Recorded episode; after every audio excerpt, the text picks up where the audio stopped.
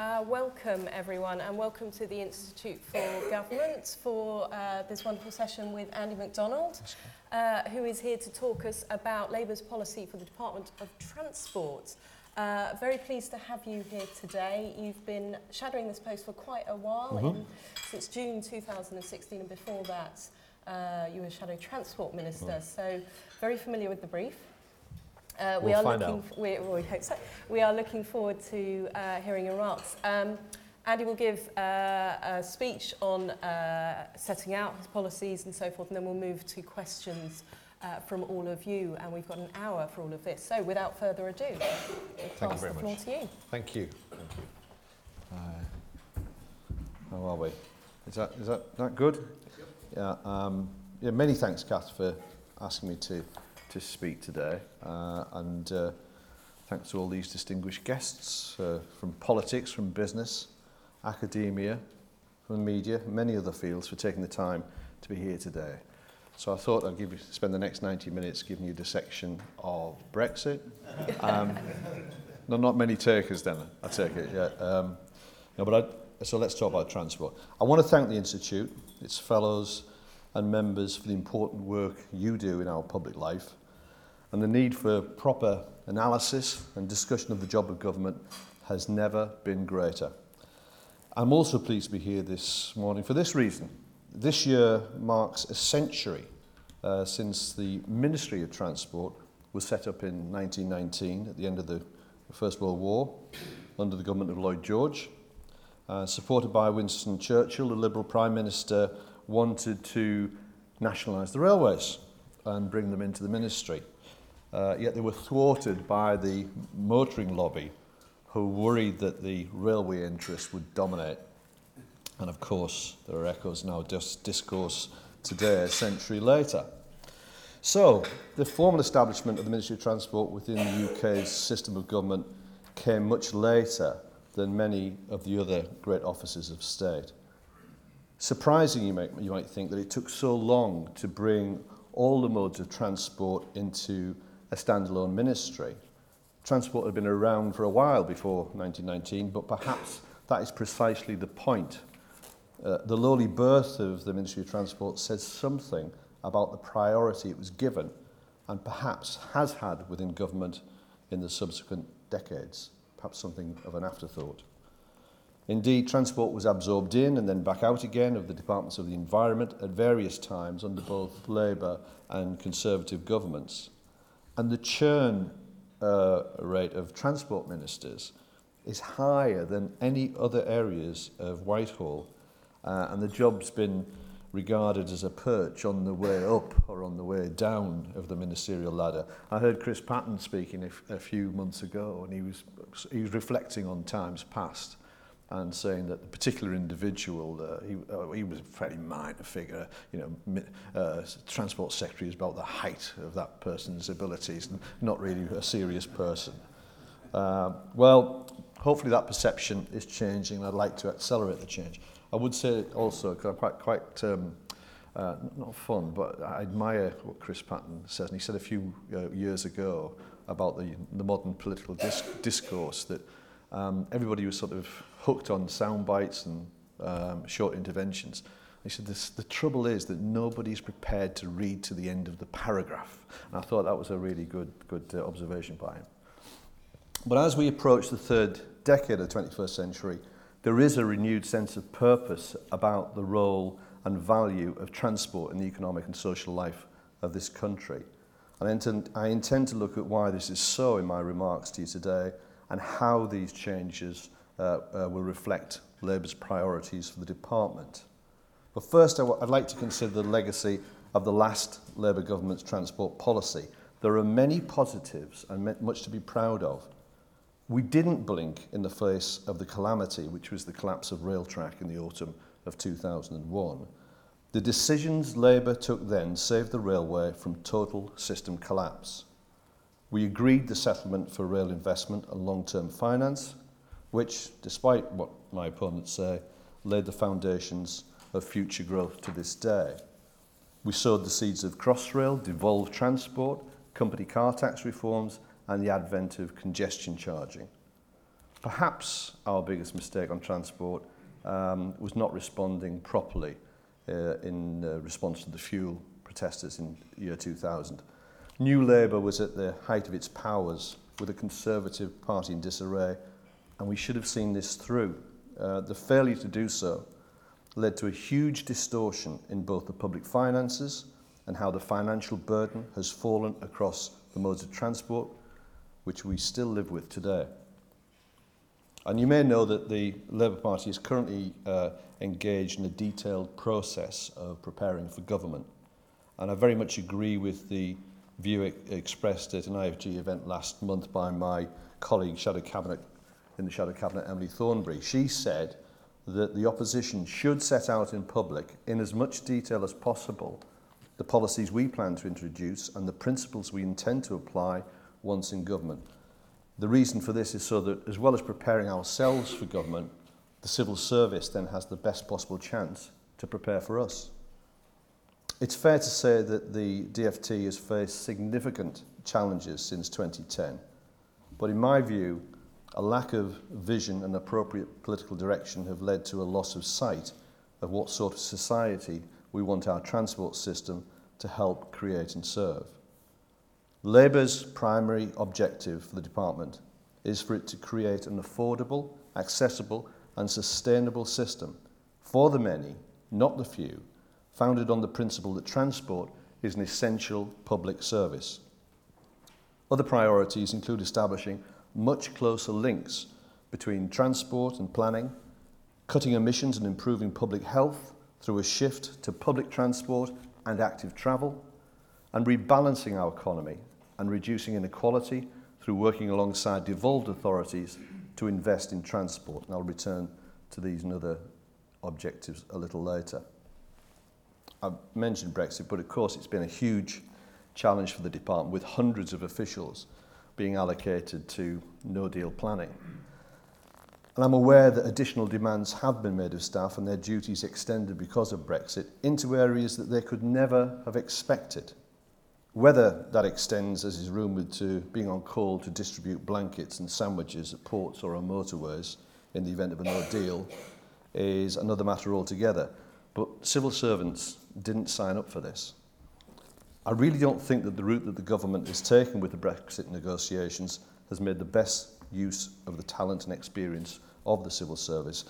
And it might come as a surprise to some in the audience, uh, but I have been quite critical of the current Transport Secretary. um, perhaps for today, I'll just simply say that my criticisms are not without foundation. Uh, but under my leadership, my firm resolve would be to provide the vision and leadership that I think is essential from a Transport Secretary. And in particular, when I look at the work of the, of the department, I very much regret the dominance of short-term thinking over long-term strategies. Transport provision needs long-term goals and vision. Consider the railway. Electrifying railways is vital to decarbonising rail and meeting Britain's climate change objectives. The government decided to halt electrification to save a few hundred million pounds. This hugely short-sighted decision has led to a vast amount of added expenditure on dual-use electric diesel trains that can run on different sorts of power but which are slower, heavier, dirtier, less reliable and more damaging to the tracks. What's more, the stop-start approach to electrification rather than the sensible The steady rolling programme has vastly increased the costs. It's also undermined business investment and led to labour instability. I've spoken elsewhere about how Labour would extend and improve the present financial planning control periods for the railway. We established this medium-term process in government, but I believe we now need to go much further. That's why we, we will set out a 30 to 40 year long-term vision for the railway enshrined in the programme for operations, maintenance and enhancements. And turning to the staff, I want, to, I want them to feel good about what they do. Many civil servants and officials working in the department and its agencies approach their work as more of a vocation than a job. They see themselves as public servants providing an essential public service that is key to the quality of people's lives and is vital to the country's economic prosperity.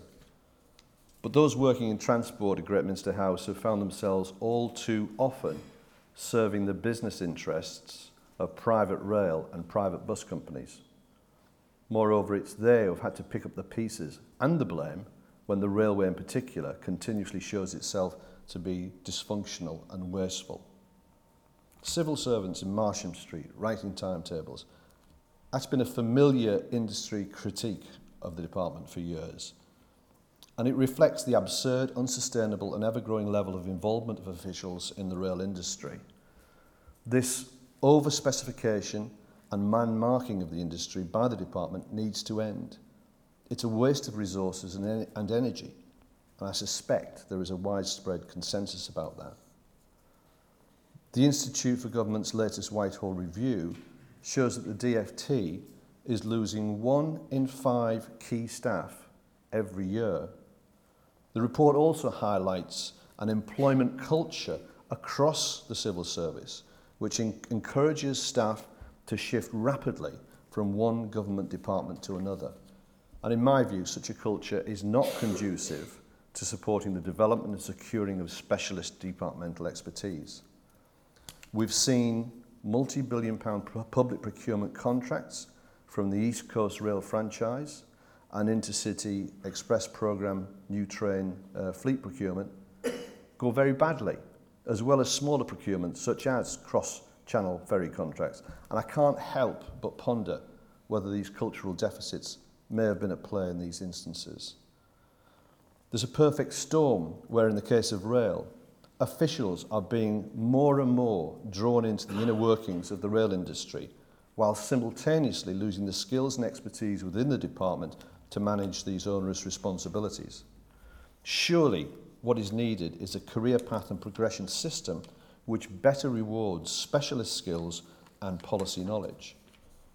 So the next Labour government will work to achieve this as well as putting the principle and culture of public service back at the heart of transport provision and governance. I'll now move on to outline some of the other principles that will define and in fact uh, redefine the priorities of the Department for Transport's work under a Labour government. The utmost priority will be given to meeting our climate change objectives. Last year, the UN Intergovernmental Panel on Climate Change warned that the world has 12 years for, for global warming to be kept to a maximum rise of 1.5 degrees. Transport is the UK's single largest source of greenhouse gas uh, and the worst performing sector when it comes to reducing carbon emissions. What's more, recent years have seen a rising trend in emissions caused largely by increased traffic growth, encouraged by an ever-expanding programme of road building. For too long, transport has been put in the too difficult box so far as climate change is concerned, and this will change under Labour. I say it's only too difficult if it's approached with unambitious or, dare I say, conservative priorities. Labour will align the priorities of the department with our commitment to tackle climate change. We'll put an end to paying lip service to looking after our planet, and instead we'll ensure we put our moral responsibility to cut emissions at the department's core and we will allocate departmental spending as if climate change really matters. The department doesn't have a carbon reduction budget or target. Under my leadership, I will want to see the department set a carbon budget consistent with the aspirations of the Paris Climate uh, Change Accord. In addition, I will want each of the sectors, rail, road, aviation and maritime, to have carbon reduction targets in line with that departmental budget. We will re reallocate departmental spending to achieve those changes and we will reform the regulatory structure of transport to drive these behavioural changes. Stronger regulation will also help achieve better value for money and productivity from public transport investment. And under Labour, there will be a new social contract for transport. Consider these points about where the burden falls on transport users. Fuel duty, frozen since 2010 at a cost of more than 50 billion pounds. Air passenger duty in aviation broadly frozen over a similar period. Rail and bus fares up by more than a third. This is not a sensible approach to transport policy.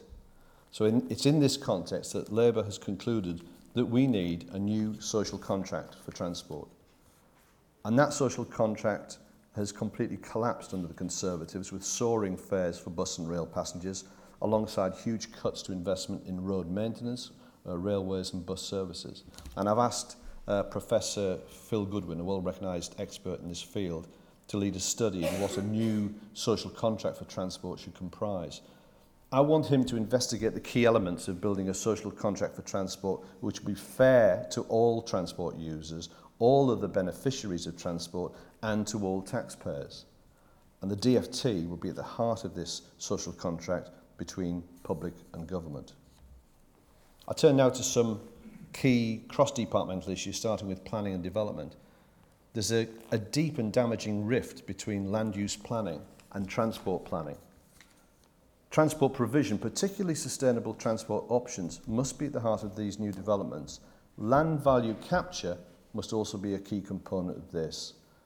Labour is committed to a huge expansion in social housing. We want those developments to be centred around good public transport connections from the start, as well as cycling and walking infrastructure. This raises a question about the alignment uh, between the DFT and housing, which sits within the Department for Communities and Local Government, and I think there's a case for closer integration. It's our ambition for new housing developments to be transit-oriented, centred on excellent public transport hubs, There should also be mixed use developments with both houses and businesses close together so that there are local jobs. They should have high quality design that creates an attractive public realm with streets and public spaces that are good to walk, cycle and spend time in. With over half of the population already overweight or obese and suffering increased ill health as a result, it's essential to focus on the major health gains uh, available from travel by walking and cycling. The next Labour government will put transport planning and spending behind Labour's public health ambitions and will bring active travel to the fore. We'll create uh, the built environment and infrastructure to enable people to safely decide to make their local trips by walking and cycling. We believe everyone should have the opportunity to live healthier lives and the best way to achieve this is to create a safe environment where walking and cycling are the most pleasant and convenient means of travel for short trips. And I want to uh, maximise the role of the DFT in supporting Labour's plan to use transport to boost all regions of the UK. I was in Birmingham last week and it's quite clear that uh, transport's driving the economic transformation of that city, uh, particularly through the coming of HS2 in the middle of the next decade. There must be a major role for the DFT in rebalancing Britain's economy across rail, buses, surface access to ports and airports, as well as active travel and freight. We need a fairer allocation of transport investment across the UK's regions. And the DFT is also hugely important in supporting industrial strategy. Under Labour, the department will proactively support our industrial strategy and maximise provision of high quality jobs in transport And my colleague uh, John McDonnell has uh, said recently that the next Labour government intends to drive a green industrial revolution. Transport, and the railway in particular, was at the heart of the industrial revolution. And so these greenest forms of transport, with the railway at the forefront, are critical to our plans for a green industrial revolution. For example, we will instigate a rolling programme to progressively electrify the railway A recent report from the Rail Industry Association showed that very substantial cost reductions to the electrification process can be achieved. And I commend their work, which shows that moving from the present stop-start approach to electrification to a continuous program that builds skills, knowledge and capacity can reduce costs by nearly a half. We will increase the UK's skill capacity to support the fleets of the bus, and road haulage industries as they move towards zero carbon. We should use procurement to boost skills and apprenticeships in green jobs. New technology and digitalisation will drive further changes. So alongside uh, the Department for Business, Energy and Industrial Strategy, the DFT needs to sit at the apex of this to, to build those green skills, the knowledge and capacity to improve transport and at the same time reduce carbon. And let me say something about freight and logistics. The movement of, of goods has never been strategically planned in the UK. What's more, the logistics industry and supply chains have changed dramatically. Our motorways and smaller roads are at peak capacity. The road haulage industry faces recruitment and demographic challenges.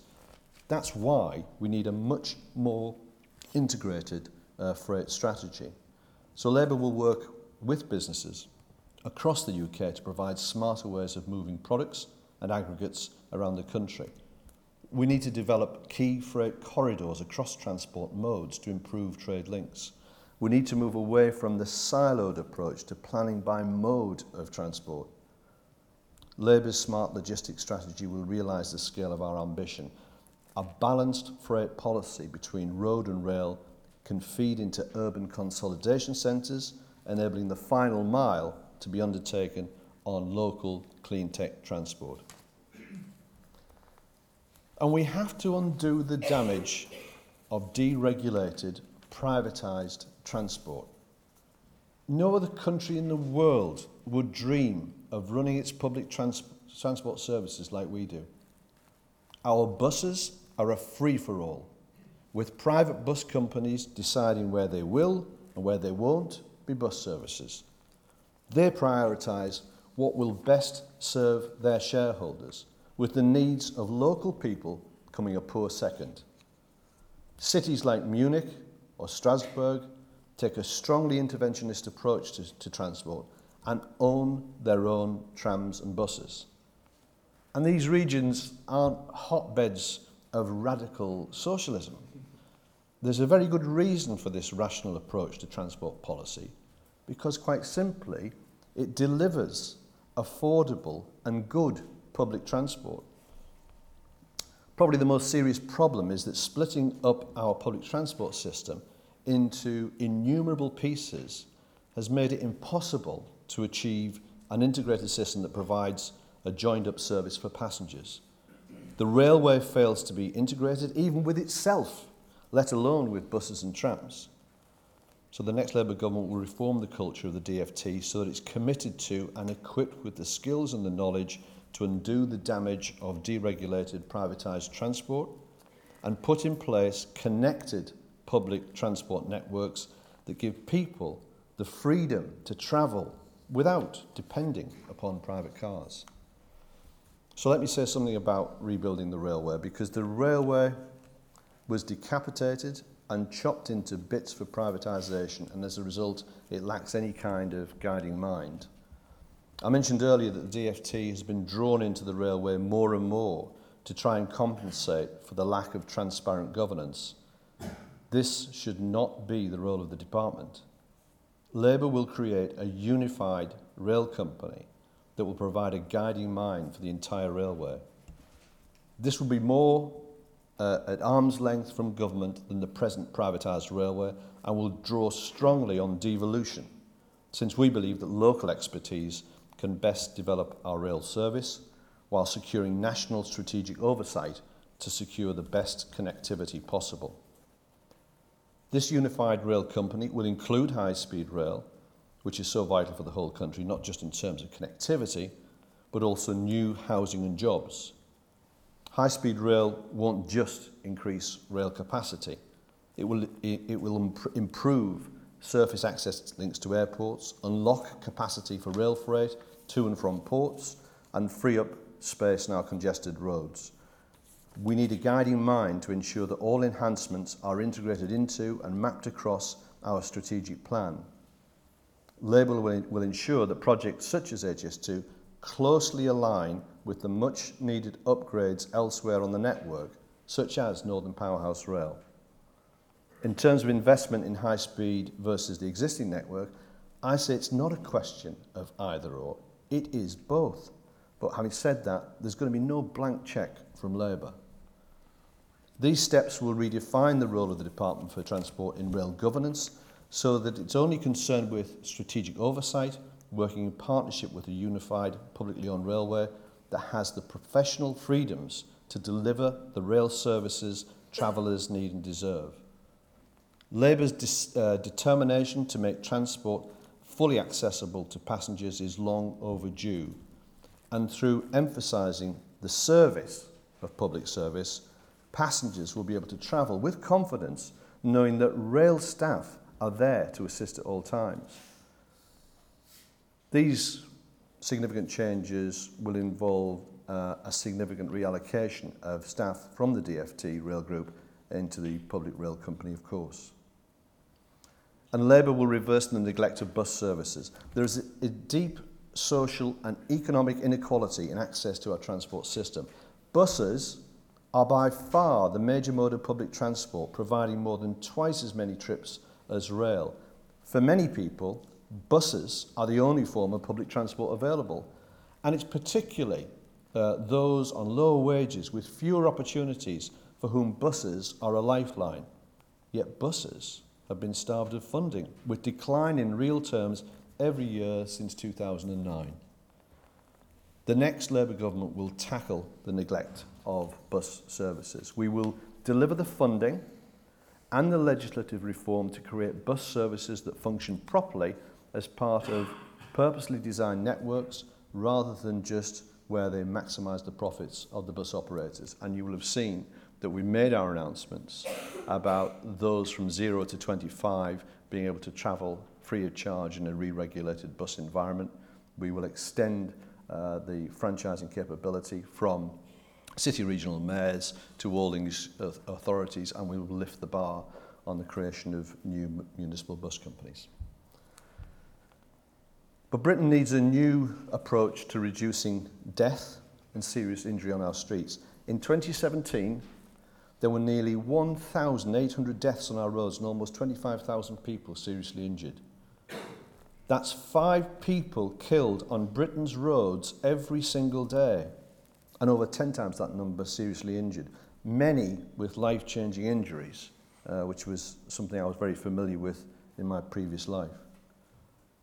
And if these were our precious uh, uh, British troops serving us overseas, then quite rightly, this would be headline news.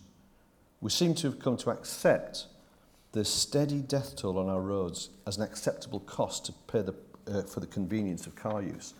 No other transport sector, rail, aviation or ferry services, would tolerate the shockingly high number of casualties. Yet for road transport, we seem as a country to assume that these casualties are unavoidable.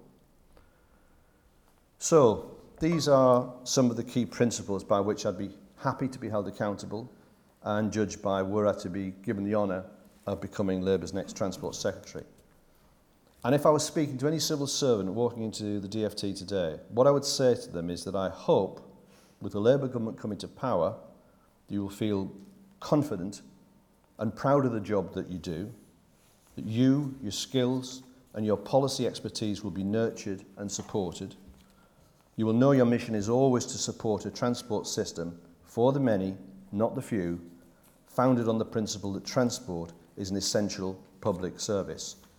you will see that your job is as much about improving public health through a shift to public transport and active travel, as well as rebalancing our economy through working alongside devolved authorities to invest in transport, and that the contribution you will make to the development of long-term transport policy goals will let you say you have helped reduce inequality and helped to build a fairer Britain. That's the sort of Department for Transport I hope they would feel inspired to work for, and it's the kind of Department for Transport that I would want to lead. Thank you very much.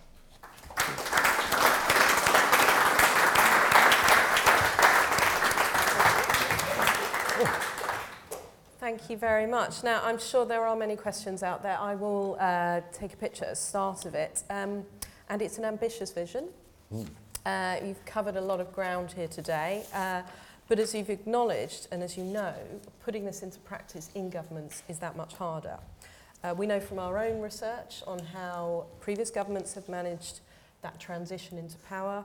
We know from our programme of interviews with former ministers that actually you have to prioritise and you have to give a, uh, a clear signal to the departments of what your priorities are, particularly for the near term as well as for the long term. But so how would you do that? If you were having a conversation with the permanent secretary, mm. what would you tell them are your top three priorities for your first year? Well, I think well we did have uh, those uh, discussions as people will be aware prior to the 2017 election and I think that was probably more uh, a commitment to form rather than expectation. Um, but uh, we're in a different ball game now.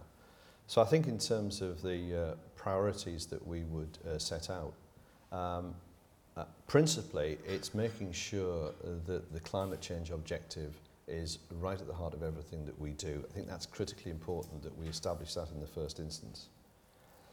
I think, um, uh, uh, secondly, I want to um, address some of those cultural issues that I've highlighted in my remarks uh, that I perceive uh, that need correction within the department itself. And then thirdly, it's about getting that hierarchy of priorities in terms of those transport objectives that we've talked about, and I'm particularly thinking about um, the uh, repairing of the deregulated uh, public transport systems.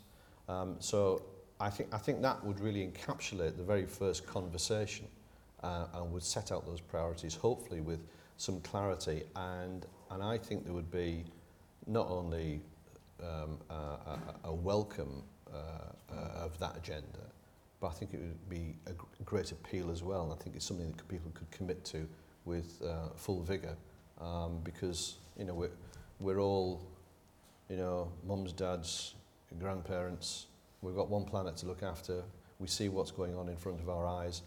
I think we all recognise that there's a better way to do these things. And I think the, the agenda is compelling. Mm-hmm. Okay, I'll turn to the audience. Already quite a few. Uh, just because you're in the door, if you could say who you are. There's microphones coming around. I'm going to take these in threes uh, at the back and then at the front. I'll come to you after if that's okay.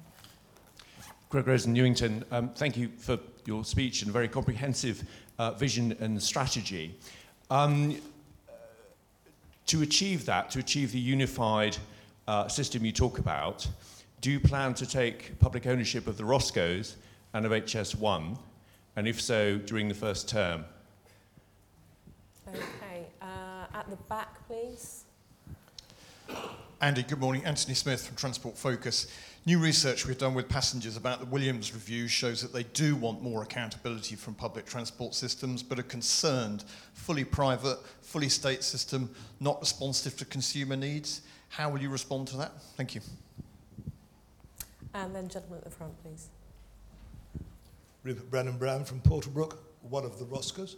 I'm very interested, Andy, in your views on bringing different departments of government more closely together. Could you just expand on that a bit, please?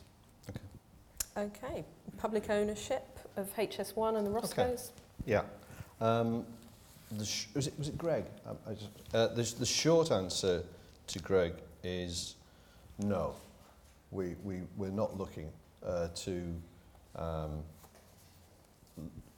bring ROSCOs back into uh, public ownership. I'll qualify that. Um, let me just say, uh, and, and, and, Rupert knows my view about this. I think that was robbery, by the way. Uh, you, you, you we, you got our trains for a knockdown price and then you leased them back to us and we paid through the nose ever since. Uh, I don't like that one bit. Um, having said that, that is the world as it is. And not only that, um, there is great expertise within the ROSCOs. And I recognise that they are broadening their work. And we have to be intelligent about that and recognise that an awful lot of the, the skills base actually is that's where it is.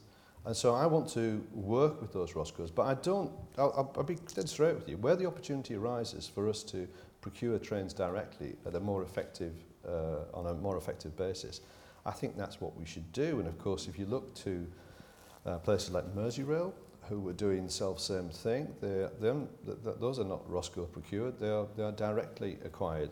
Same with um, uh, Nexus in, the, in Tyne and uh, Tyne and Metro. So that's the that's the landscape. But I'm realistic about about, about those objectives, and I think when it comes on to HS1, I think we'll have enough to do. We've got a huge agenda here, um, so it isn't uh, on my radar uh, to, to, to, to go down those avenues that you described, Greg. So I hope that sort of clarifies where we're at. Because I did go to one rail event where I was on my way to discover that my opposite number had um, invited the audience to demand of Andy McDonald if he's going to take the uh, rail supply chain into public ownership. No, I'm not. That's just nonsense. This is about operation. It's about bringing the railway together. It's unifying track and train and speaking to the devolution agenda to make sure that people uh, have uh, a, a, a stake in their, their own services. So there's an awful lot of mythology around what we're going to do. I mean, this is so uh, radical and extreme that, you know, centre-right governments have been running these programs in mainland Europe for decades. Um, but that's the way that the debate is characterised in this country, sadly. Um, uh, but so hopefully uh, that will uh, give you um, not just some comfort but some reassurance that there's an awful lot of strength and ability within our transport industries that I want to harness and work with uh, and not uh, put myself in opposition to them. Um, uh, Anthony uh, uh, raised the issue of the Williams review uh, and essentially saying, if I quote him correctly, that it's not a question of um, whether things are publicly owned or privately owned. It's a, it's a question of addressing uh, consumers' needs. Well, I, I, I get that, and that's why I've, I've said it on previous occasions. I'm not going about this uh, program on the basis of the, uh, there's an ideological obsession with bringing things into pub public ownership. I think the Conservative Party did, did that before when they looked at the rail industry and erroneously, in my view, said, what have we got left to privatise? Let's do that. Uh, and they didn't talk about what they wanted to achieve with their transport system. And so I think if you work from that premise, rather than saying public ownership for its own sake, if you set out very clearly your objectives, what should a transport system do, what, what are we trying to do in terms of economic regeneration, uh, our climate change objectives, and so on, I think you will find that the only way to bring about a truly integrated transport system is to have that public control and public ownership that they enjoy in places like Strasbourg and Munich, which are, as I said to you, you know, not uh, administrations of my particular political uh, colour, but they recognise that that's, that works for their greater benefit. And how ludicrous is it that you would have disparate modes of transport in private hands running in competition with each other? What is the sense of that? Surely to goodness we should have a system where by those, those different modes of transport are speaking to each other and connecting people because it's the whole journey for the individual that we're talking about, uh, not the private and commercial interests of the individual providers of each segment of that, of that operation. So the, the customer's needs are absolutely and utterly uh, the, the, the focus of, of an integrated uh, transport system. Uh, and then Rupert asked uh, a question, but I wrote it down, I can't read my writing. So it was around bringing or getting different departments to work Ah, yes, different departments. Yeah, It- holy yeah, grail diff- different departments. I now, I now can read my writing. um, absolutely, it is the holy grail. But, you know, if you go about th- our, our planning and housing allocation as we, as we currently do, it's a scattergun approach where we plonk garden villages and other such developments hither, thither and everywhere without any regard to uh, the transport connectivities.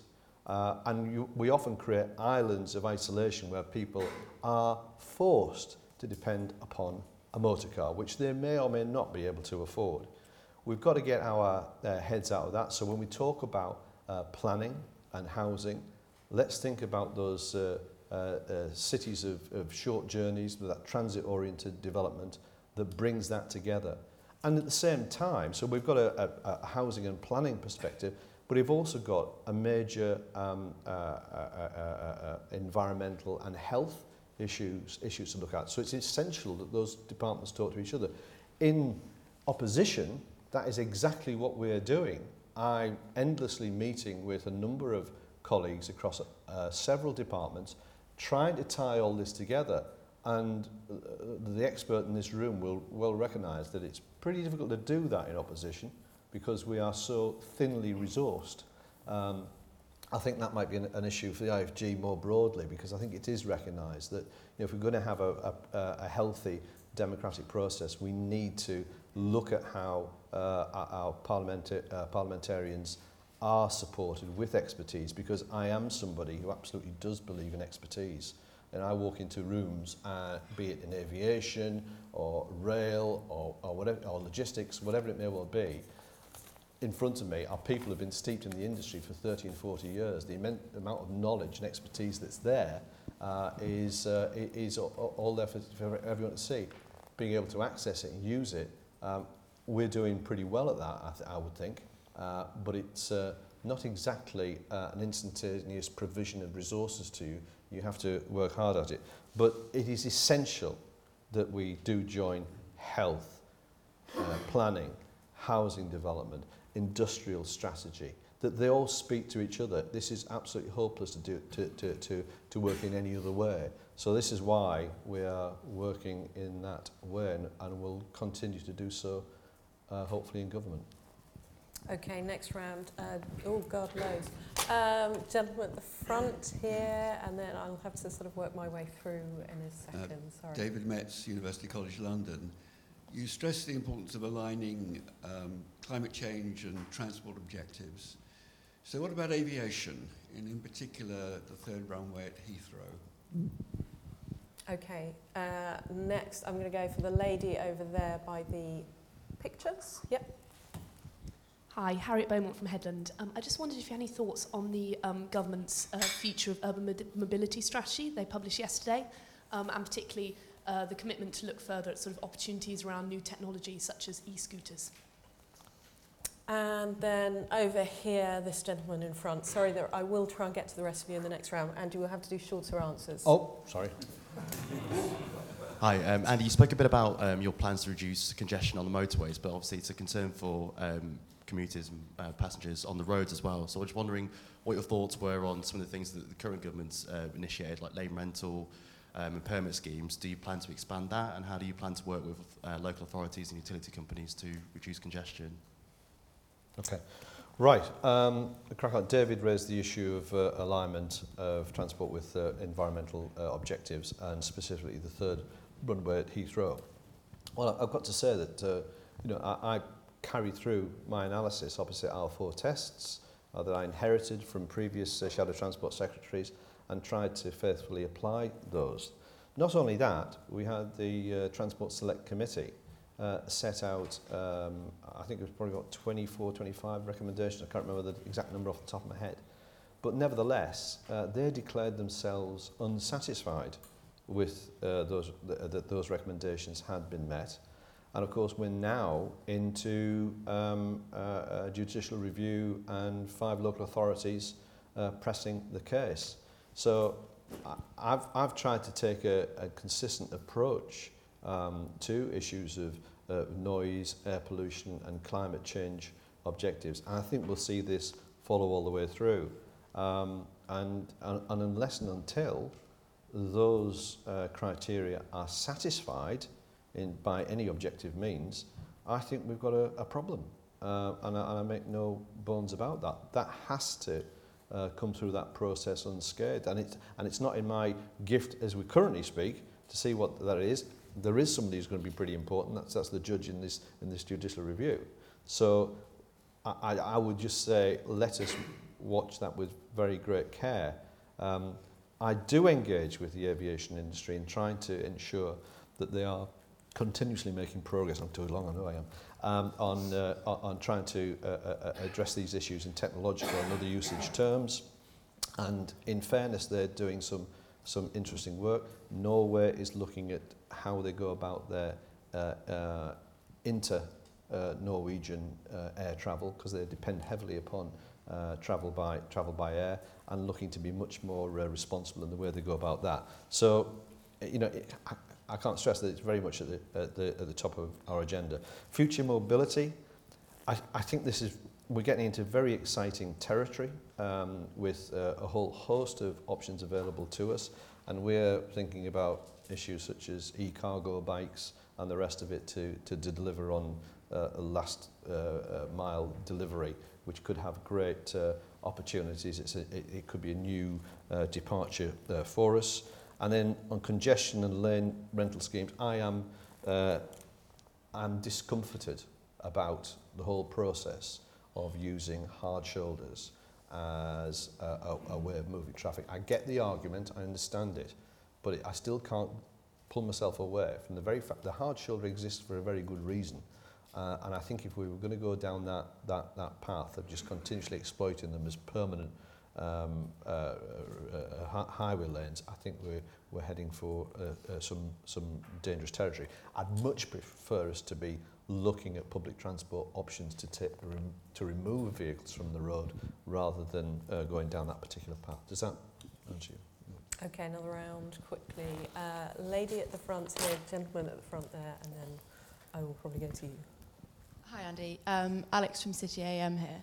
Um, you reiterated uh, Labour support for HS2 today, um, but my question for you is, would that support continue if the line stopped at Birmingham, or if it was only able to run with fewer trains at slower speeds, as has been reported? Okay, this gentleman here. Uh, Christian Wolmar. Uh, um, Sorry, wait for the microphone so that the back can hear you. Thank you. Christian Wolmar. Uh, there's two sort of things you didn't mention, so I'm going to squeeze in two questions in them, basically. Um, one is you didn't mention the potential of uh, cycling, really. You just kind of mentioned it on passing. Would you recognise that cycling is actually something that fits in very well with Labour values? And at the other end of the scale, you didn't mention autonomous vehicles. Um, Mm. Do you think that the 250 million that has been spent on research for autonomous vehicles is a waste of money, or do you think that uh, Labour would continue that programme? Okay, and then that gentleman there. I'll come to you in the next round if that's okay. Hi, Andy. Uh, Nick Lyes from the RAC. Um, keen to hear your thoughts on zero emission vehicles. Our research suggests that motorists are reluctant presently for a variety of reasons to switch to zero emission vehicles. Um, just wanted to know what plans you would have as Transport Secretary to accelerate the take up of zero emission vehicles and whether the government's 2040 target is ambitious enough. Okay, dealing with that uh, last on zero emissions, I was disappointed to see the plug-in grants um, uh, cut and the allowances for uh, new uh, uh, electric zero emission vehicles um, uh, in, in, in recent times. I think that was a retrograde step. That doesn't help. Um, we have got to be uh, much more uh, focused on ensuring the infrastructure is there to, in, to encourage that growth. It is, it is, a, it is a significant uh, part of the answer.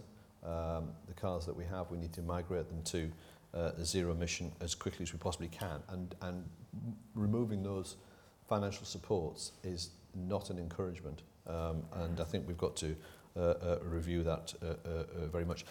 Uh, Christian, I'm, I'm sorry we didn't dwell on that. We could have an entire morning about uh, uh, cycling, and I, and, I, and I get that entirely. The whole active travel agenda does mean that we've got to create not only uh, city uh, centres and town centres that are receptive and um, uh, enjoyable for people to to cycle. Uh, uh, you know, as Labour Cycle says, uh, it should be should be cycling should be for the many, not for the brave. Uh, and um, and I and I get that entirely. It is integral to everything that we're trying to do. And, the- and we, when, we're, when we're looking at our road network, we've got to look at the Copenhagen-style uh, cycle superhighways that, that enable people to travel some significant distances by bike as well. So there's endless opportunities for us. The whole e-bike revolution that's about to uh, uh, take off again, we've got to encourage um, the take-up, but also the development of, and that really feeds into our industrial strategy. Uh, in terms of autonomous uh, vehicles, um, you know, can I I, can I take a rain check on, on that in terms of where the investment's going to be coming from? Because there are uh, there are priorities. This is this is rattling on a pace. There are industrial strategy dividends to be to be to be had by see, uh, seeking that investment, but it, where it ranks in the priorities. And at the moment, I'm not in a position to be crystal clear about that. I'm not dodging it, it's just that I need to think about it much more carefully. But I, I get the point that you're making about it, and I understand that very well. Alex, HS2, um, uh, I'm making no bones about it. I think, you know, if we, we, we have got to, uh, as, a, as a generation, to invest in our railways, and th there, are, there are lots of criticism of HS2 abounding at the moment. But if we genuinely want to um, rebalance our economy, if we want to address the issues of capacity, freeing capacity for rail freight and other things, we have got to invest in our railway. We cannot continue to rely upon a 200-year-old system. Um, it, it's, it's totally ludicrous. It's just simply that we were the first to get into railways, but this system is at, at, uh, at capacity. We need something else. I think there are some valid observations uh, uh, that are being made, and I'm applying my mind to making sure that it, it produces the best possible connectivity across places like the Midlands and the North. To what extent is HS2 speaking to those other developments, and we, be it HS3, Crossrail for the North, whatever you want to call it, um, it's essential that we get those great connections between uh, our major uh, cities.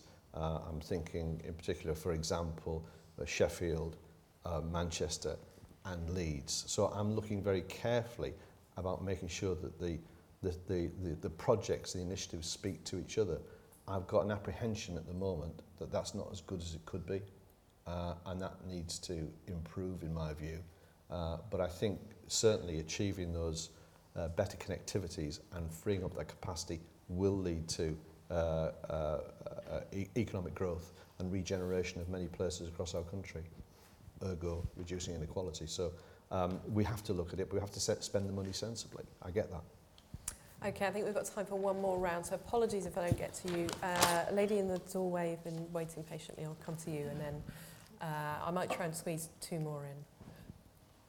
Thank you, Nina Kowalska. Um, just want to pick up on HS2. You probably would have seen the report that came out today from the New Economics Foundation, which highlights um, that actually, in terms of reducing inequality uh, north to south, it will probably do the complete opposite. And also, Friends of the Earth has called HS2 a carbon disaster, actually using HS2's own carbon figures.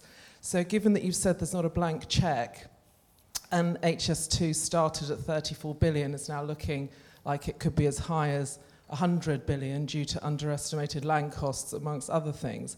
How does that reconcile with your strategy of putting climate and carbon at the heart of the transport strategy, but also the north-south, reducing the north-south divide? Okay. Okay, uh, gentleman at the front. Yeah. Good morning, Andy. It's Peter Loosley from the Railway Industry Association. Uh, you very kindly mentioned the work that we've done on electrification. Um, and we're very pleased to hear that you would uh, look at a drumbeat program of electrification to reduce costs. Can I ask if the same would apply to enhancements more generally in the railway? Okay, and then there were two at the back, um, that lady and then um, this gentleman. Thanks. It's, Sorry to everyone else. thanks. It's uh, Laura Mackenzie from Friends of the Earth. Um, it's really good to hear the focus on climate change, uh, as well as taking the government to court as one of the parties in the judicial review. One of the focuses of our work is trying to find policy solutions that make it fair when it comes to aviation. And one of the uh, policies that we're putting forward with many others, including NEF, is the frequent flyer levy. So it's a kind of social justice and fairness approach to high carbon activities like aviation. I'm just wondering what Labour's policy is on that and if that's something you're looking at too. Thanks. Okay. And then this gentleman. Thanks. Uh, Max Wilson, WPI. Uh, you answered a question earlier about uh, Heathrow expansion, and I understand your reasons why um, you, you disagree with that one. But I'm just curious whether um, you, you agree with the principle that there is a need for uh, expansion in airport expansion in the London South East in the future, and whether that would be a priority for a future Labour government. Um, okay, I'll, I'll, Nina's uh, raised the issue of, uh, of HS2, uh, the North-South division and the, the, the, the carbon issue around that.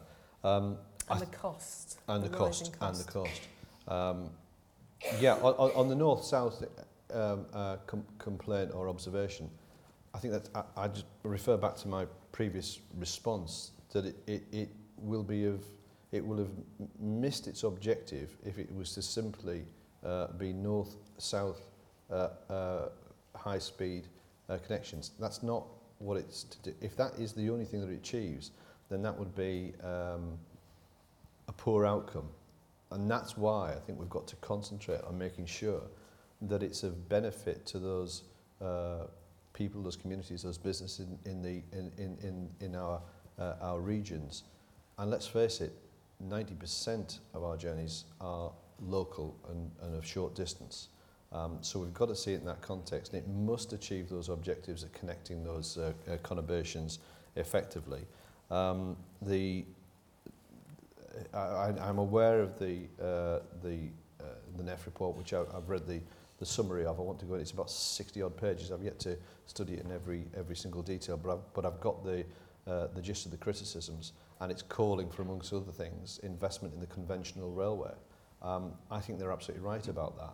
I'm not sure they've got it exactly targeted correctly, uh, and uh, I'm not here as a, uh, to, to, um, uh, uh, speak on behalf of HS2, but I think, in fairness, the National Audit Office have done a, a pretty thorough job on this so far, and I just want to see uh, where the, the consistency is between these observations. But I've already alluded to, to, to, to, to my um, sense of this, is that keying into better connectivity within the regions that HS2 uh, connects itself is critically important and we can't take our eye off the ball.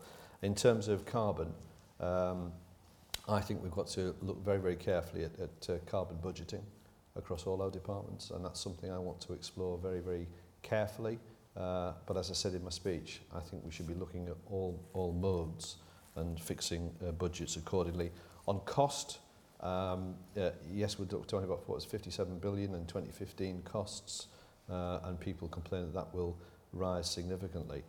As I've said consistently, we've got to watch that like a hawk and make sure that this uh, doesn't um, uh, uh, uh, uh reach the sorts of proportions that people are talking about. I know Michael Bing and others have done their own analysis and fear that this may rise uh, um, uh, very considerably. We've got to look at that very carefully, and that is why I'm saying that there can't be that uh, blank check. Peter raised the issue of electrification and enhancements more uh, generally. Uh, I, I, I think that's right. I think we've got to set out, if we really want to have that investment and partnering with uh, uh, the supply chain who can invest in their own businesses and invest in people, we need to be able to set out what those long-term ambitions are. So it's not just about the electrification of a, a railway spine, it's about the other enhancements that are going to be needed over that sort of uh, timescale. And that's why we talk about 30 to 40 year uh, uh, uh, programs. We want to see that strategy developed. Um, we also want to make sure that people can have that career development. Um, this is, and I, and I foresee the day of people coming into the industry – who, you know, people don't do this very often these days, but I can see people having long-term careers if, uh, and we can have that to a, a high specification and a high value if we just give that lead and say this is what our country needs. That means that everybody can align around that. Um, Laura raised the issue of uh, uh, the potential of a frequent flyer uh, levy. Um, I think that is something that you, we would want to uh, consider. We, we, we actually receive it from the other end, constant entreaties to abolish or reduce air passenger duty. And we will see uh, what happens with the discussions with the DUP over the uh, coming days. It may well be, it is, it is rumoured that one of the carrots that will be dangled in front of them is the abolition of APD for Northern Ireland. So uh, I think this is, this is desperate stuff, by the way. I think to approach any policy framework just by simply grabbing at the nearest thing to you and say, we'll do that, we'll do that, anything to, to make progress is, is just wholly unstrategic and, and hopeless. Um, but I think the, the, the, the issue you raised does warrant very, very careful uh, uh, examination, uh, and I'm, I'm certainly, it's, it's, it's on my radar, and I'd be very happy to um, further discuss that uh, with you. Um, and then finally, I think Max raised the issue, is it Max? Uh, the issue of um, uh, Southeast Air capacity. I mean, I've said consistently that you know the, the, the, the, we need to maximise the capacity within within our existing uh, airport network, and it, it's quite it's quite fascinating that opposite the decision for the third runway at Heathrow, that Gatwick did a complete and utter rethink and came up with a, well, I think it's quite an interesting proposal uh, to establish a second runway using the standby runway, moving it, was it 12 metres, uh, so that it can, can accommodate greater capacity. Um, and without knocking a house down, without encroaching into anybody else's land, and so on and so forth. So I think this, it, it, that's quite attractive. I don't think we can ignore this because we recognise that those airports are full and we need to do something about that. But I'm also looking at uh, uh, freight capacity. There is, um, there are opportunities at East Midlands and uh, elsewhere to, to, to, to, to pick up some of that uh, strain. So um, I think we just we're going to adhere to the principle that there's that that there's a need to utilise capacity that's available, um, uh, and at the same time take a, uh, have a, a critical and forensic eye over what is planned for specific airports. I think we can do this, the self same thing because we have those responsibilities. Thank you very much. We've run out of time. Um, well, you've certainly fulfilled your brief of uh, offering your policies up to public scrutiny and allowing the audience to question you on them thoroughly. Uh, obviously, it's a busy couple of weeks. Uh, so our minds continue turning towards Brexit. We'll notice we didn't even have any questions on that after all. Uh, yeah, head back over to Parliament. Uh, and thank you all for coming. We've really appreciated it. I hope you've had a, a good time. And um, if you could just join me in finally thanking Andy once again. Thank you. Thank you.